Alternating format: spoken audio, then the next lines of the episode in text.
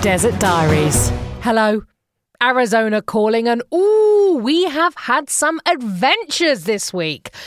It's been a while since we ventured out in the camper, aka Mr. Brightside, aka the Beast, mainly as it's been too boiling anywhere within a few hours' drive to actually go and camp out. But with the arrival of October and fall break, aka half term, venture out we did. Now, we're both a bit ruddy busy at work right now, so we didn't have heaps of time to go gadding off across the country, unfortunately.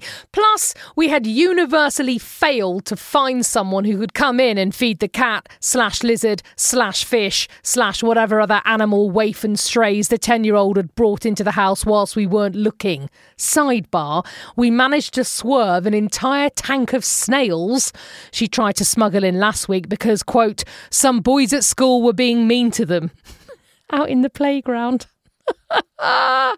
so we knew we needed to go somewhere where we could pop back and pet the kitty cats and feed disgusting insect larvae to the bearded dragon. You know, just your normal day. Luckily, we live in Arizona, so now that it's a bit cooler, finding somewhere fairly close to civilization that feels like it's in the middle of nowhere is actually pretty easy. So we settled on Cave Creek Regional Park, which is literally 30 minutes from our house. This did kind of remind me of the year that we'd moved house in Manchester and were consequently broke, and so our holiday that year comprised of a long weekend in Wigan. now, in case you're unfamiliar with Wigan's work, I shall just say one word pies, look it up. But it's a town about half an hour northwest of Manchester. And aside from the proximity to our house, this is where Wigan ceases to have any comparison with Cave Creek Regional Park. Okay. Now, we'd headed up to this neck of the woods before, much earlier in the year when we first got the RV, but we had a much more eventful experience this time. We arrived on Friday afternoon, breathed in the air, gawped at the mountains, opened a beer, gawped some more at the most obscenely beautiful sunset I've seen in some time. Arizona really does put on a show. We trundled out with the dogs just as that sunset was coming to an end and pretty quickly found ourselves in the pitch dark. Arizona doesn't really do long drawn out evenings or prolonged dusks.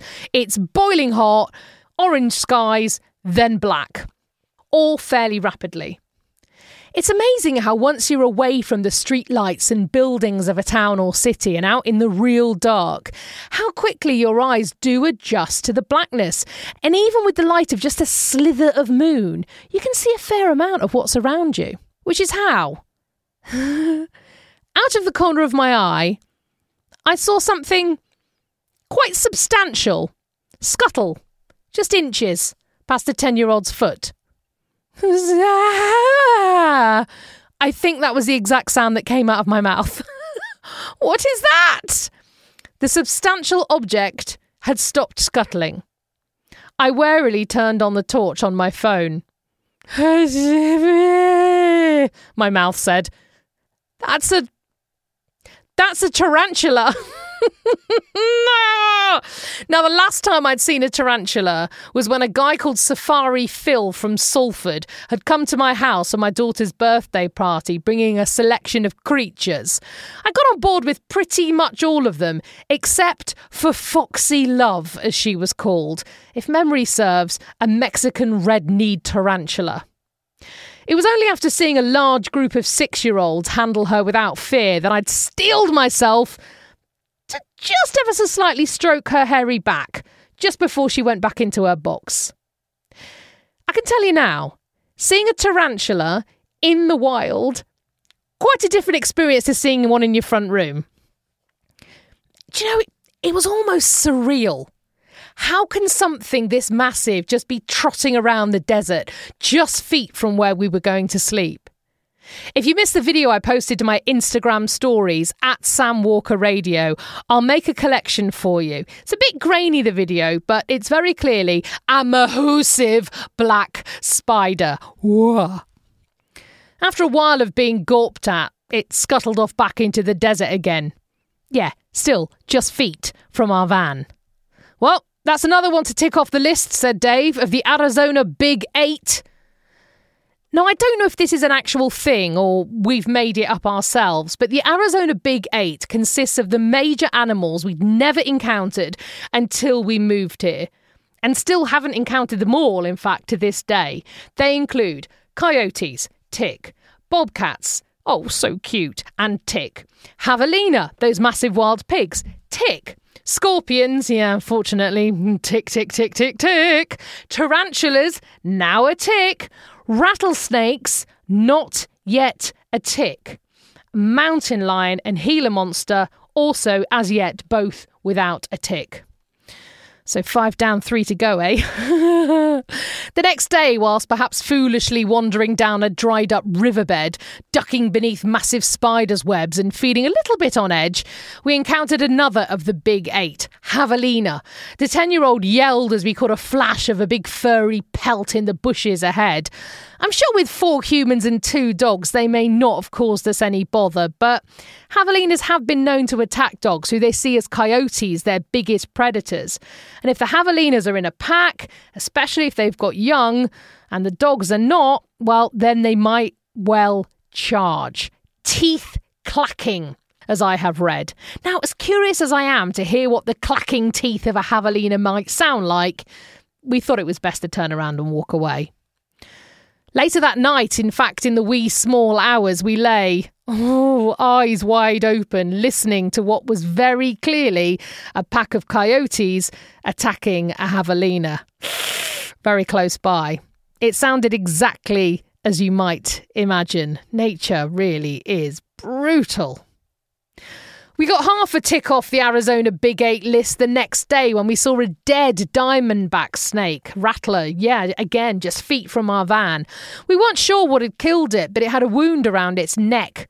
On a hike later that morning, we sat and watched a beautiful bald eagle circling the nearby mountains and wondered if he or she was the cause of death for the rattler. Dave went on a longer hike the next day and ooh, twice stopped dead when he heard the clack, clack, clack of a rattle coming from the desert. Oosh.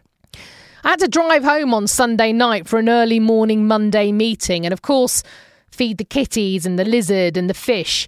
But I headed back out into the desert after lunch on Monday for a final night chilling out. What's that dog sniffing at? Oh, I casually asked Dave as I saw her snuffling out of the corner of my eye as we drank our beers and ate our s'mores by the warmth of the campfire. Oh, nothing. It's probably a fly, he said. It's. It's night time, I pointed out. Oh, yeah, he said, and then turned to the 10 year old. Go and have a look. I bet it's a scorpion, she shrieked. I'm not going.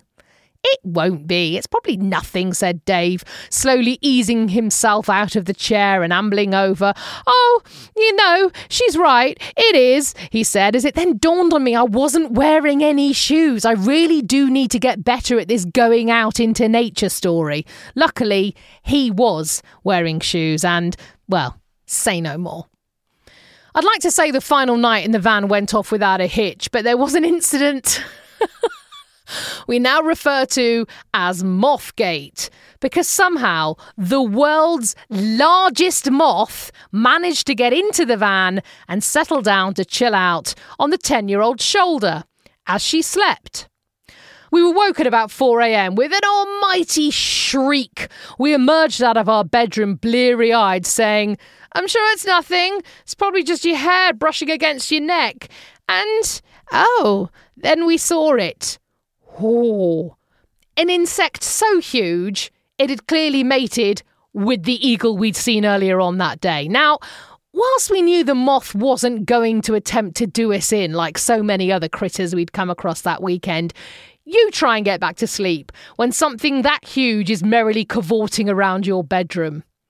It took us not an inconsiderable amount of time to find a cup large enough to capture it in, by which time the dogs were excited and convinced it was morning and therefore wanted to go out and, oh, okay, sleep, who needs it?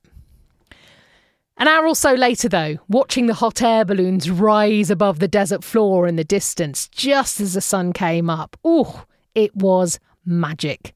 I think even the tarantulas enjoyed it. You don't get that in Wigan. I'll see you in the desert.